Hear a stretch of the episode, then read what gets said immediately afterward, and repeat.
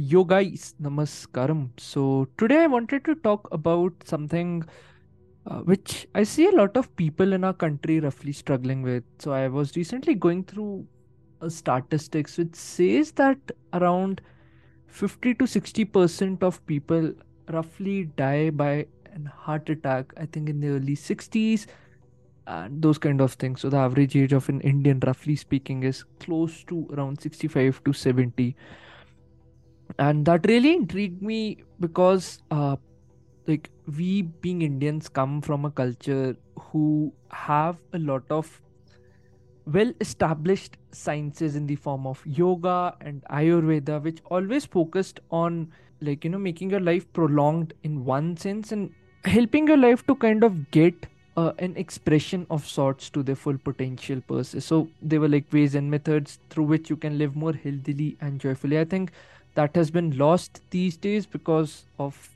a heavy influence from the American culture that we have been kind of going through. So, yeah, I, I am not a doctor or anything of those sorts. Uh, so, the video would just be an attempt to help you with some perspectives which can make you proactive instead of, let's say, making you react negatively towards life so, to start with, we all know that we are the composition of five basic elements. So, the five elements are water, earth, air, uh, wind, and the space spatial element. So, I think Sadhguru talks about it, but fundamentally, what he says that, like, you know, when they are in utter disbalance, a lot of diseases come into our life. So, doing some simple acts to balance them would be the way forward. So he gives pretty enormous details as to how you can cleanse those elements on a very rudimentary level. I'll link the video in the description below and also in the iCard. But just to give you a brief summary of it. So you know that water consists of roughly 72% of our body.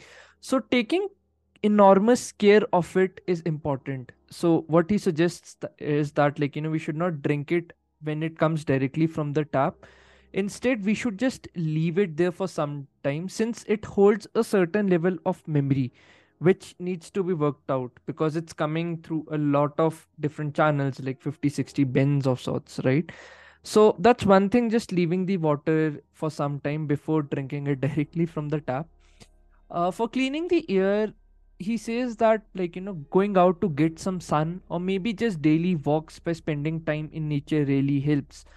For the earth element he suggests that like you know we should take care of our food which is very important which i'll cover uh, later in this video. Uh, the fire element in you uh, kind of determines the type of quality with which you are driven in life so, making it come from an exclusive state for the well being of others is important rather than, like, you know, being driven by emotions which hurt you fundamentally, like emotions of greed, excessive lust, and those kind of things.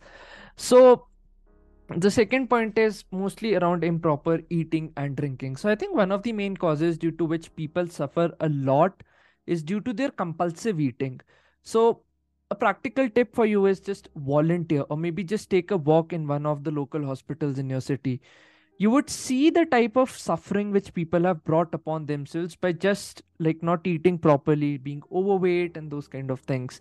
So also not drinking the right quality of water in a specific day. So there's a very famous scientist by the name of andrew huberman. He also has this podcast running on youtube and spotify by the name of the huberman lab or something so he talks about this detail, but I think fundamentally just having a gap of roughly six to eight hours between your meals is important. And try to have just two meals a day. Uh, rather than like you know eating compulsively all the time third cause is not leading a well balanced lives which lets outside diseases take a toll on your system is also one very leading cause so i had read this somewhere that like health is not the absence of illness, but a constant struggle in which your body and life are going to preserve a balance against the constant threat of illness. Okay? So, keeping a check on the various inner impulses and cravings that disrupt the healthy functioning of your body and mind is very important. So I'm not saying that leave everything and become a saint, but at least having a consistent check on your diet per se and eating healthy is more important than being on junk food 24 7 and kind of terming it as cool in one sense. So I've also seen a lot of people who battle illness through their sheer will to live.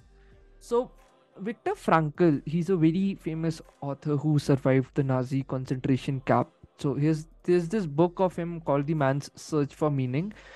It's like a classic example wherein he just survived that camp and all its harshness and brutalness and what all diseases he was going through just through sheer will to live. So I think if an illness also comes into your life, I think treating it with the mindset that I would not let this illness defeat me. Instead, I'll win over this and create value through my own life is a very important mindset to have. So, having this approach towards life helps you to wipe away that illness. Of course, along with having proper treatment in place. So, I'm not trying to give you a solution for like you know the proper medical fraternity or the medical community which it states and replace it with some mumbo jumbo but my whole endeavor is to make your mindset so strong that you can face any situation joyfully so a quote from Viktor Frankl is that like you know I quote that what man actually needs is not a tensionless state, but rather than striving and struggling for some goal worthy of him. And I unquote. So, fundamentally speaking, I think uh, in today's world, since we have a lot of unused energy of sorts, like a lot of repressed emotions, they don't find full expressions so that kind of harnesses in our own system in very subtle ways. And then like you know after 10 20 years we see their expression. It's like the classic cause and effect example. So buddha says that like you know existence is suffering and it is caused by your own selfish craving as well as the karmic law of cause and effect. So the universe kind of exists within you. Fixing yourself would really help you like fixing these small habits most people do pick up a lot of spiritual practices and transform their lives after illness because they come in touch with their mortality. They see that there's more to life than all these things that we were doing. So i think taking the right steps towards our well-being when we are young is important. Seeking a proper kind of work-life balance for holistic development is of utmost importance. So I also fundamentally believe that doubting your own life also creates a lot of negative patterns in us. We create a lot of hindrances in our own path by our own thinking. So I fundamentally see every human being as a mini cosmos of the larger universe. Each person is so varied and feels like an entire and elaborate galaxy to me because they're just so complex. So, moving from a place of doubt to having sufficient faith in your own universe is important. That means in your own self faith in your own self. So we are all born with some mission in life to genuinely create some value per se. So i do believe that illness becomes a great test a great springboard for you to prove the power of your own greatness uh, will and belief to overcome challenges in life. So, no one should dictate the quality of your life, it should be only you. Get that power back in your hands by just moving from a place of doubt to having lots of faith in your life, per se. So, I think facing reality with the spirit to change your circumstances so that you never get into that rut again is very important. So, to give you some context from a lot of scriptures which I have read all yogis specifically talk about you being something eternal from within. Maybe the effort should be to try to get in tune with that. So, by picking any spiritual practices you see around you in hindsight. So, what they also say that, like, you know, happiness and sadness exist only in the mind. So, you would get in touch with your bliss body when you transcend the mind. So, in yoga, fundamentally, they talk about five specific bodies and i think the bliss body is at the core of it so just maybe finding some tools to get in touch with that. So i think uh, there is the true self within you whom you are from the core.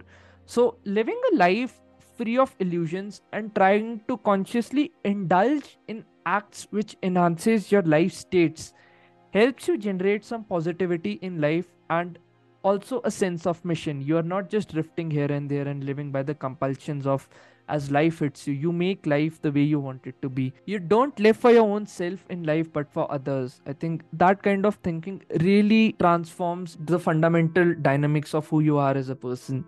So fundamentally i think in this day and age of internet we must also start using our bodies because the disease does not hits you randomly in life. It is a culmination of a lot of causes which you do in your life when you're young when you're whether consciously or unconsciously so move around maybe. Just hit the gym or maybe do something which is more physical in nature. It would help you to get that unused energy in you used up. In a world of the knowledge economy i get it that like you know we need to use our minds but still we should not completely discard our physical activity from our lives because that can really help us to go a long way fundamentally speaking so we must shift more towards a holistic development of thoughts rather than just like you know placing all our energy on one metric and then defining our identity by that one metric. So don't follow people who want to sedate you and want you to live a life which is not out of awareness. They want to numb your pain. So follow people from ancient history the great sages and philosophers about whom you read in the textbooks till date. So i think i had read this somewhere that roughly 60 to 70 percent of people consider bollywood stars as their heroes. Please mind that they are just actors and actresses who are just doing a bloody job. The persona around them is built by the people in the marketing industry who want us to see them like god figures. Stop following those fickle people who would do any brand collaboration to increase their bank balance while selling you any bloody product. Their whole approach in life is to just care about their own fame and making you insecure in life. Why the hell are you kind of seeing your life from their metrics when they just treat you as a number? They're not god. They're just people like you and me who have worked to get there. I don't know whether they have worked hard or not because that's also a debate in the community these days that nepotism is a thing these days like they get in through referrals and those kind of things.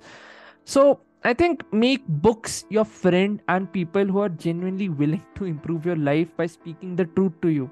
So don't take fitness advice from so-called actors who have an entire team of medical experts in the back door guiding them at every second every minute of their day on the type of diet on the type of exercises they should do on the type of let's say sun time they should have. It's all completely planned out in a bloody calendar for god's sake because they have money to throw to these medical experts. So consider genuine profession professionals who are in this field and aptly qualified. Just do basic google researches read some research papers or let's say maybe follow some professional doctors in that sense which can really help you to give fundamental hooks in life which really helps you to like not struggle sell your low like sell your properties when there's a hefty medical bill at your doorstep. Just like taking proactive steps in life rather than being crushed by life entirely is one fundamental shift in approach and mindset which you should have. So that's a small video which i wanted to do. Let me know what you feel about it. And this is Debashish Bindra from Debu Ki Dastak signing off. Cheers